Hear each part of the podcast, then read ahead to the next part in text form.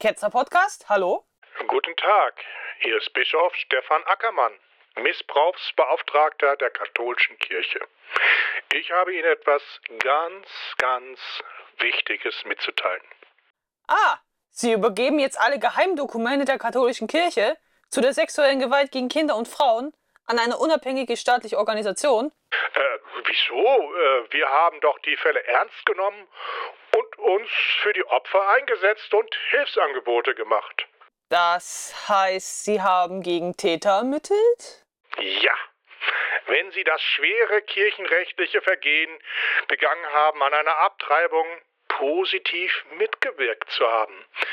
Immerhin geht es nicht um ein Kavaliersdelikt. Laut Kirchenrecht kann die aktive Mitwirkung an einer Abtreibung die Exkommunikation zur Folge haben. Allerdings hat der Vatikan diese Sanktionen nach wenigen Monaten wieder aufgehoben. Tja. Das klingt so abstrus, als ob Sie als Missbrauchsbeauftragter Klarnamen von Opfern an die Öffentlichkeit gegeben hätten. Aber nur vor 40 Mitarbeitern des Bistums. Und ich habe dann auch eine Unterlassungserklärung unterzeichnet, die mich mit einer Geldstrafe belegt, sollte ich den Klarnamen erneut nennen. Und ich habe die Missbrauchsbetroffenen um Entschuldigung gebeten. Wirklich? Das ist als Missbrauchsbeauftragter ja völlig untragbar. Dann sind Sie also sofort zurückgetreten oder aus dem Amt entfernt worden. Ja nur der betroffenen Verein Missbit gefordert. Mich konnte Wut, Frust und Enttäuschung verstehen. Ich sehe aber keinen Grund zurückzutreten. Wir sind wirklich seit Jahren daran, konsequent Aufarbeitung zu betreiben. Wenn Sie so gut aufklären, dann sind Sie beliebt bei den Vertretern der Opfer in den Beiräten. Ja nun, diese Beiräte sind ja mehrheitlich durch Aktivisten besetzt. Die bleiben nur im Klaren gegenüber zur Kirche und sagen, wir werden kompromisslos die Fehler aufdecken und wir werden zu keiner Kooperation bereit sein. Sondern unsere Rolle ist aufzudecken, immer den Finger in die Wunde zu legen. Und wir werden das auch politisch öffentlich zu tun. Das, das geht im Barat nicht. Äh, also Aktivisten, sprich Opfervertretern, raus aus den Beiräten? Das will ich nicht so verstanden wissen, dass ich keine Aktivisten in den betroffenen Beiräten haben will. Ein Glück, dass wir wenigstens noch die Evangelien haben. die haben doch den EKD-Betroffenenrat ausgesetzt mit der Begründung, dass der Beirat als Einrichtung des Rates der EKD nicht unabhängig sein kann. Puh, also traten Sie nicht zurück? Ja. Durch mein Bleiben wird der Kampf gegen Missbrauch und Gewalt in der katholischen Kirche auf eine größere Basis gestellt. Hm. Aber Sie wollten doch uns was ganz, ganz Wichtiges mitteilen. Ja, ich trete als Missbrauchsbeauftragter der katholischen deutschen Bischofskonferenz zurück. Ah, also doch? Durch meinen Weggang wird die personelle Verantwortungsstruktur für Fragen des sexuellen Missbrauchs auf eine breitere Basis gestellt.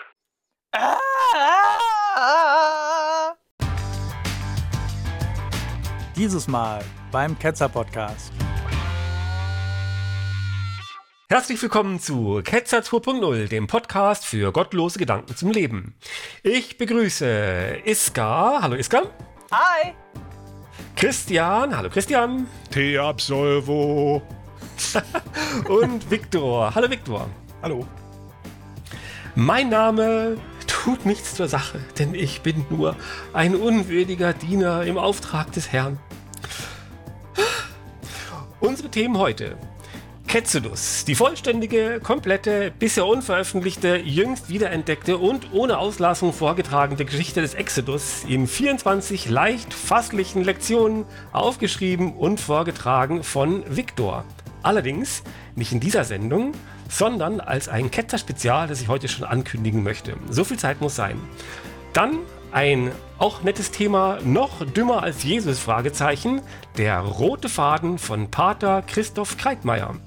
Und der Gott der Sendung Voltumna, die Schutzgetting der Solarzellen und Elektroautos. Jedenfalls klingt es so. Kommen wir aber zuerst zum dummen Anruf. Es geht um Herrn Ackermann, und Christian, du hast dir diesen dummen Anruf ausgesucht. Warum? Nun, es geht jetzt gerade Herr Ackermann durch die Presse, weil er jetzt äh, überraschenderweise zurücktritt obgleich wir das ja auch so gefordert haben, nach all diesen Skandelchen, die er neulich hatte, weil er als Missbrauchsbeauftragter selbst in seinem eigenen Bistum nicht mit den Schäden zurechtkommt und auch nicht an der Aufklärung wirklich interessiert ist. Und so tritt er jetzt zurück. Und das hat mich äh, bei der Vorbereitung wirklich frustriert. Es wird immer gesagt, oh, der macht das ja schon zwölf Jahre. Ne? Das ist ja das ist genauso tolles Lob, wie dass wir 16 Jahre Kohl hatten oder Frau Merkel. Ne? Das ist auch ganz toll, dass er so lange durchgehalten hat. Und er hätte so viele tolle Sachen gemacht, aber eigentlich nur für uns Atheisten, denn er hat eigentlich dafür gesorgt, dass in der katholischen Kirche immer noch nicht aufgeräumt wird oder aufgeräumt worden ist. Das geht weiter. Die Geheimakten sind immer noch geheim. Die Sachen werden unter den Teppich gekehrt und die Opfer kriegen keine richtige Entschädigung und müssen dann noch bei der katholischen Kirche betteln. Und es werden alle Hebel hinten gezogen mit dem Staat, dass da keine richtige Aufarbeitungskommission bekommt. Und das ist alles sein Verdienst und ist noch bis September Missbrauchsbeauftragter und hat dann, und das war das Allerbeste, das äh, ist mir eigentlich erst bei der Vorbereitung klar geworden, im Spiegel-Interview wurde er gefragt vom halben Jahr, nachdem er jetzt quasi den Klarnamen von einem Opfer einfach rausposaunt hat beim äh, Meeting, äh, haben sie ihn gefragt, ja, wieso bleiben Sie denn? Da hat er genau dieselbe Begründung gegeben, wie jetzt, weil, dass er zurücktritt. Logisch gesehen, aus A folgt B und aus Nicht-A folgt auch B. Ne? Das ist der, jetzt können wir sagen, was, was das ist. Das heißt, formal logisch gesehen heißt, B ist immer wahr, dass die, der, der, der, die Aufklärung wird auf eine breitere Basis gestellt. Der Kollege vom eckigen, eckigen Tisch hat noch gesagt, ja, der Missbrauchsbeauftragte kann ja auch nur so viel aufklären, wie ihn die Institution lässt. Und offensichtlich ließ er ihn nicht. Andererseits musste man ihn ja auch zur Jagd tragen. Es war letztendlich so eine Art Feigenblatt. Job, dass man gesagt hat, ja, es wird was gemacht, da ist jemand, der macht jetzt was, wir haben da eigenen Job dafür und der tritt jetzt zurück, ohne dass er seinen Job erledigt hat und sich mit allerlei Fäkalien noch besudelt hat im letzten Schritt. Und das ist jetzt das, was man eigentlich mal klar benennen sollte, aber ist, äh, die Redaktion interessiert das irgendwie nicht. Ne, dass das alles so passiert ist, das ist jetzt alles jetzt, äh, man fragt sich noch nicht mehr, wer das wäre. Ich mein Vorschlag wäre Wölki vielleicht als Nachfolger. Ne? Das wäre mein Top-Kandidat dafür. Ne? Oder den dicken Marx oder irgendwie irgendeiner, der, von dem wir wissen, dass er mindestens genauso inkompetent ist und genauso schlecht ist wie Ackermann. Also der Ackermann kommt jetzt bei dir, so habe ich mitbekommen, nicht gerade gut weg. Ist die ähm, katholische Kirche hat natürlich eine andere Sicht auf ihn. Die gebe ich vielleicht mal da, damit es hier ausgewogen bleibt. Er ist ähm, nämlich ein sehr junger Bischof und man hat ihm dieses undankbare Amt, wo ja also klar war, dass er da in der Öffentlichkeit nichts zu gewinnen hat im Grunde, aber nicht, weil es prinzipiell nicht geht, sondern weil man halt wusste, dass es so laufen wird. Ne? Äh, das hat man ihm übertragen, alle anderen wollten das nicht und er war im Jahr 2009 erst Bischof geworden, also ein sehr junger Bischof und in diese Bischofswürde gehoben hat ihn Papst Benedikt. Und diese, diese Bischofsweihe, da war der Marx anwesend, ne, also ein ganz großes Tier. Und das war auch sein Vorgänger. Also er ist der Nachfolger in Trier und war, ist also ein großer Hoffnungsträger, ein junger neuer Bischof. Und er war ein Jahr im Amt von 2009 bis 2010 und schon hatte er also dieses undankbare Ding. Und dass er das jetzt mal irgendwann loswerden will, und dass er das überhaupt zehn Jahre gemacht hat, ne, also das, das liegt schon eigentlich auch auf der Hand. Also, dass er das nicht ewig machen würde, das war irgendwie klar. Weil mit dem Renommee, das er oder mit dem Vertrauen, das er hatte von so ranghohen anderen Kardinälen und Bischöfen, da muss er sich dann nicht beweisen mit so einem undankbaren Amt. Der will jetzt mal irgendwie was auch was anderes machen. Das nur so als Hintergrund. Will er mal richtig arbeiten oder so? Nach zwölf Jahren sogenannter Aufarbeitung äh, haben die ja, glaube ich, nur insgesamt äh, 2000 aufgedeckte Fälle und äh, ein Großteil davon äh, war ja schon aufgedeckt worden, bevor die, also das ist nicht von denen aufgedeckt worden.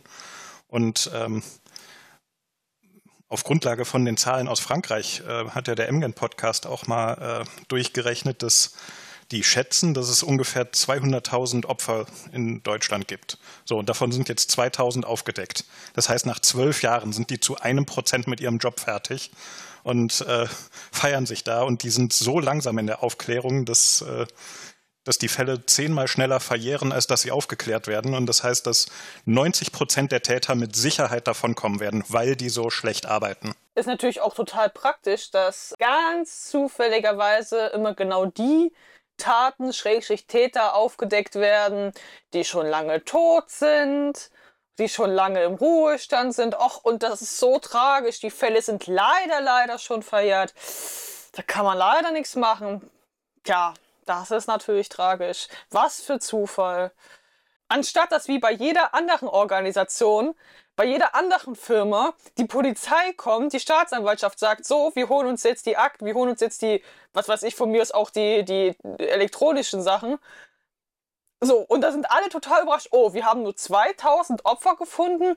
Das ist ja seltsam. Und selbst die Akten sind noch unvollständig oft genug. Selbst da fehlen oft noch genaue Angaben oder es ist so verschwurbelt geschrieben, dass die meisten Menschen überhaupt nicht damit an, überhaupt nicht wissen, was, was ist denn jetzt überhaupt gemeint, weil die ihre komischen internen Codes dafür haben. Ja, gestörtes Nähe-Distanz-Verhalten. Ja, was heißt das jetzt? Hat er jetzt was gemacht oder nicht? Da hast du völlig recht. Also was man so von Unternehmen weiß, ist, wenn die irgendwelche Anlagebetrug machen oder sonst irgendwas, dann kommt das Bundeskriminalamt mit ein, mit ein paar äh, Lastwagen vorgefahren und dann werden dann, äh, werden dann kartonweise die Unterlagen rausgeschleppt und sichergestellt.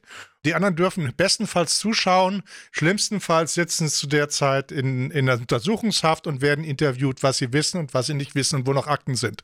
Und das ist etwas, was wir in Deutschland mit dieser Kungelei zwischen Staat und Kirche, und das betrifft ja beide, auch die EKD ist dran, auch wenn die immer mal, ich meine, EKD ist immer ein Windschatten von der katholischen Kirche. Auf der anderen Seite ach, kriegen sie auch tolle Austrittszahlen.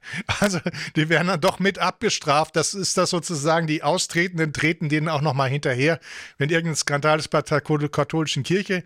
Der Evangelische hat auch noch eine Menge Sachen auf dem Kerbholz und ist auch nicht so dabei, da was zu machen. Und jetzt, mhm. gerade der Missbrauchsbeauftragte in einem Interview, bräsig sagt er, ja, diese Opfervertreter, die mögen die Kirche ja gar nicht so. Die sind ja plötzlich, die wollen ja immer nur die Fehler zeigen. Die sind ja gar nicht daran interessiert, dass die katholische Kirche da gut wegkommt. Ich meine, wie kann man so ein arrogantes, äh, Alpha-Männchen sein, ich weiß nicht, wie das irgendwas mit A war, dass er sozusagen dem anderen noch sagt, dass, ja, sei doch mal konstruktiv und nicht mehr so destruktiv, nur weil wir jetzt hier über die Verbrechen von unserer Organisation reden, muss man sich doch nicht gleich in, in Fundamentalopposition üben und so weiter. Und das sagt er hinter den Rücken über die Vertreter.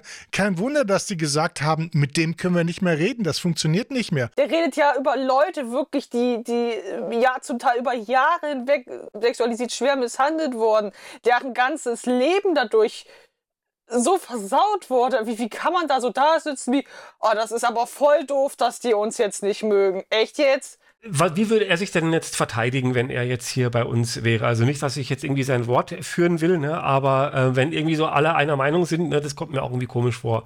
Was ist denn zum Beispiel zwischen äh, Regierung und Opposition? Ne? Da sagt ja auch zum Beispiel der eine dem anderen, ja, ihr seid ja aus Prinzip dagegen, ne? oder ihr lasst ja aus Prinzip kein gutes Haar, selbst an guten Sachen nicht und so. Ne? Und wenn jetzt er zum Beispiel mit Opferverbänden konfrontiert ist, die egal, was die Kirche vorschlägt, immer sagt, aus Prinzip, das ist nicht genug, das spiegelt ja im Grunde nur das Kräfteverhältnis wider. Also was ich gar nicht kritisieren würde, ist, dass die einen immer sagen, es reicht und die anderen sagen, äh, es ist noch lange nicht genug. Das ist ja normal.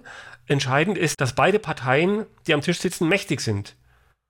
Dass die einen nicht die Bittsteller sind für die anderen, sondern dass beide Tische was zu sagen haben. Und die Opfer haben aber nichts zu sagen, weil sie nämlich nichts in der Hand haben. Ja. Und es liegt daran, dass es eben nicht staatsanwaltschaftlich untersucht wird, sondern äh, dass das eine freiwillige äh, Leistung der Kirche ist, so auf Goodwill-Basis mehr oder weniger. Und da haben die nichts, die Opfer im Grunde auch nicht viel zu fordern. Ne? Das ist halt die Situation. Ne? Dazu möchte ich was sagen, Jörn. Niemand zwingt Herrn Ackermann, sich sozusagen in den Schuh der Kirche ganz überzustülpen, bis er in der, bis zum Hals und bis zur Nase in dem Fäkaliensumpf ist. Er könnte als, er könnte hier als strahlender weißer Ritter herauskommen, indem er zum Beispiel einfach sagt, wir sehen ein, dass die katholische Kirche viel Schuld auf sich hat. Wir sind nicht in der Lage, das selbst zu machen. Wir werden jetzt selbst den Staat auffordern, uns zu untersuchen und übergeben hiermit unsere Akten ungefiltert sofort äh, vertrauensvoll in die Hände, damit wir einen klaren Strich ziehen können zwischen Vergangenheit und Jetzt. Und er könnte dann quasi die anderen Bischöfe sagen, nein, das geht nicht, aber man sagt, das könnt ihr nicht machen bei uns, dann könnte er zumindest für sein Bistum das machen. Er könnte für sein Bistum sagen, okay, wir wollen jetzt diese Untersuchungskommission haben, wie so eine Gaukbehörde, ne? dass es halt irgendeiner ist, der aus der Politik ein hohes Ansehen hat, der ist dann verantwortlich für den Umgang, vertrauensvollen Umgang von ganzen Akten und so weiter. Das wäre eine Heldentat gewesen. Herr Ackermann hat sich aber dafür entschieden, keine Heldentat zu machen. Er hat sich dafür entschieden, weiter zu mauscheln, weil es halt natürlich, du kommst nicht in so eine Position, wenn du ein Held bist. Du kommst in so eine Position, wenn dich schön durch die Kirchenhierarchie da langsam hochblubbern lässt als Blase. Und äh, dann bist du natürlich auch die ganze Zeit darauf geeicht. Das heißt, mein erstes Anliegen ist als Bischof, Institution Kirche zu retten. Das zweite Anliegen ist, dass es mir vielleicht auch noch gut geht dabei. Und das dritte Anliegen sind vielleicht die dummen Schäfchen, dass sie doch da vielleicht noch eine gute Rolle spielen. Das sind sozusagen das, was jetzt momentan zu beobachten ist. Herr Ackermann fällt nicht aus der Rolle. Er ist großartig in seinen wolkigen und nebulösen Andeutungen und sonst was. Aber dummerweise lässt er auch manchmal die Maske fallen und zeigt eben, wie er halt über die Opfervertreter denkt. Diese ganzen Bistümer, dieses Bistum Trier, wo er jetzt rumgeeiert hat, die kennen sich ja auch alle untereinander. Wenn da Fälle aufgedeckt werden, ist dann ja die Frage, ja, Herr Bischof Marx, das sind jetzt aber die und die Fälle in der und der Zeit, da waren Sie aber jetzt Bischof. Das müssten Sie ja eigentlich wissen. Das heißt, er kann das gar nicht so untersuchen und so aufdecken, weil er dann ja unglaublich viele Leute beschuldigen würde oder äh, in Verruf bringen würde, die auch noch leben. Ich will auf diese beiden Dinge mal äh, kurz noch eingehen, ja. Aber äh, ich hoffe, dass ich da jetzt nicht in so eine Situation gerate, ihn da zu verteidigen, ja. Weil mir völlig egal ist letztlich, ne? Aber er ist auch schon in einer, in einer Zwickmühle, denn viele dieser Fälle sind gar nicht so einfach justiziabel. Also diese Idee, dass man jetzt einfach alle Akten dem Staatsanwalt oder irgendwie äh, so jemand, der dafür zuständig ist, von Staatswegen übergibt, was würde der feststellen? Der würde halt einfach sagen, vieles ist verjährt also nach Gesetz kann ich, kann ich diese Leute nicht verurteilen oder man, man, es steht Aussage gegen Aussage oder so, ne? Und dann kommt man doch relativ schnell in so eine Art, ich, ja, wie soll ich es nennen? Also so eine Art freiwillige Freiwilligkeit, so eine Art Selbstjustiz, ne? dass die Kirche eben sagt, ähm, wir machen das jetzt eben ohne Staatsanwalt, weil der da halt nichts machen kann und machen es halt nach, nach bestem Gewissen und, und so weiter. Aber natürlich ist es nicht unsere erste Priorität. Unsere erste Priorität ist, dass die Kirche weiter existiert. Aber unterhalb dieser Priorität ist ja noch viel Platz. Darauf kann man sich ja schon einigen als Kirche. Und das ist natürlich eine undankbare äh, Situation für alle Beteiligten. Aber es ist nicht so, dass man einfach jetzt sagen könnte, die Staatsanwaltschaft kümmert sich nicht drum und sobald sie die Akten hätte, ging's, ging's los. Christian, willst du direkt darauf antworten? Da hatten wir bei der Aufarbeitung von Stasi-Verbrechen hatten wir genau dasselbe Problem. Und da wurde eine eigene Behörde gegründet, die sich eben dann beschäftigt hat. Man hat eben nicht, hat nicht gesagt, pass auf, Gregor Gysi macht das jetzt, und zwar innerhalb der Linken. Der ist ja noch in der richtigen Partei drin und der weiß auch, das richtig zu lesen und er sorgt auch dafür, dass der SED-Nachfolgepartei nichts Schlimmes passiert. Nein, man hat es unabhängig gemacht und hat die Aufarbeitung eben halt auch unter Wahrung von Datenschutz und der Opfer- und Täteranliegen durchgeführt. Das heißt, es ist noch nicht mal ein Präzedenzfall in Deutschland. Jetzt ist halt so, dass diese Entschädigung, die da zu zahlen ist bei der Kirche, ne, also das muss ja die Kirche bezahlen. Und jetzt stellen wir uns vor, da wäre jetzt irgendein so Konsortium und die würden jetzt da irgendwelche Zahlen irgendwie raushauen. Ne? Jeder, jeder Geschädigte kriegt eine Million und wir glauben jedem, der was sagt und so weiter. Ne? Und wir, wir, wir schicken dann eine dicke Rechnung einfach an die Kirche. Ne? Das geht ja auch nicht solange wir quasi jetzt jedes Opfer sich bei den Kirchen vorstellig machen müssen, wäre es genauso, als ob die Stasi-Opfer dann einfach bei den Linken nochmal nachfragen sollen, wie das ist. Ähm, so, du bist also, du bist also quasi ein, ein Cousin von einem, äh, der, der Bruder von einem Mauertoten, ja? Jetzt sprich doch mal die Leute in der Linken an, was sie bereit sind, dir zu zahlen dafür. Ne? So wird das momentan gemacht mit, dem, mit der katholischen Kirche. Ich meine, SED, es hat weiter existiert, katholisch existiert, auch weiter. Es ist genau dieselbe Situation. Warum können wir nicht genau dasselbe machen? Ja, da gebe ich dir recht. Hast du recht.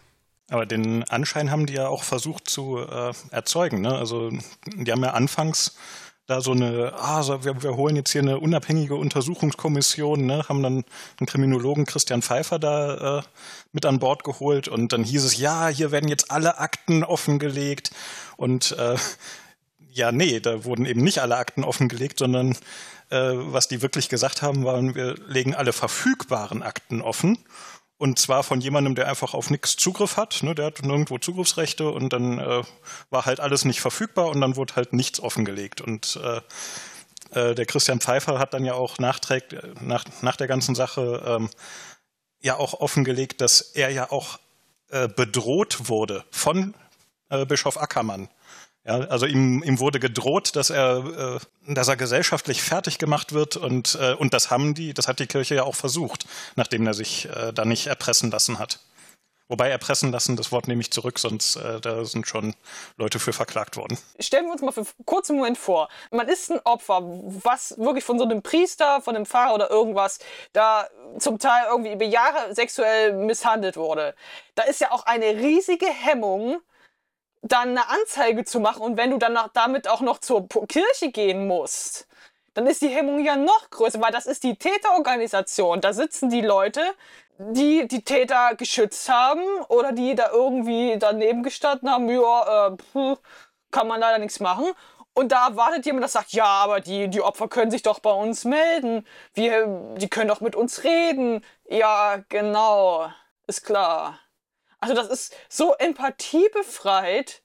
Das ist, das gehört an ein ganz normales, ordentliches Gericht, wie alle anderen Leute auch. Ich möchte noch auf einen Punkt zu sprechen kommen, den du, Iska, vorhin schon so ganz äh, leicht angeschnitten hast, und zwar ihn so als Typ, so in Talkshows, in der Öffentlichkeit.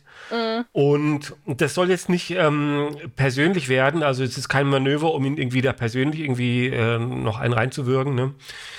Aber man kann ja, also lässt sich, glaube ich, dass die Leute auch einfach so einen Menschen beurteilen, wie kommt er so rüber.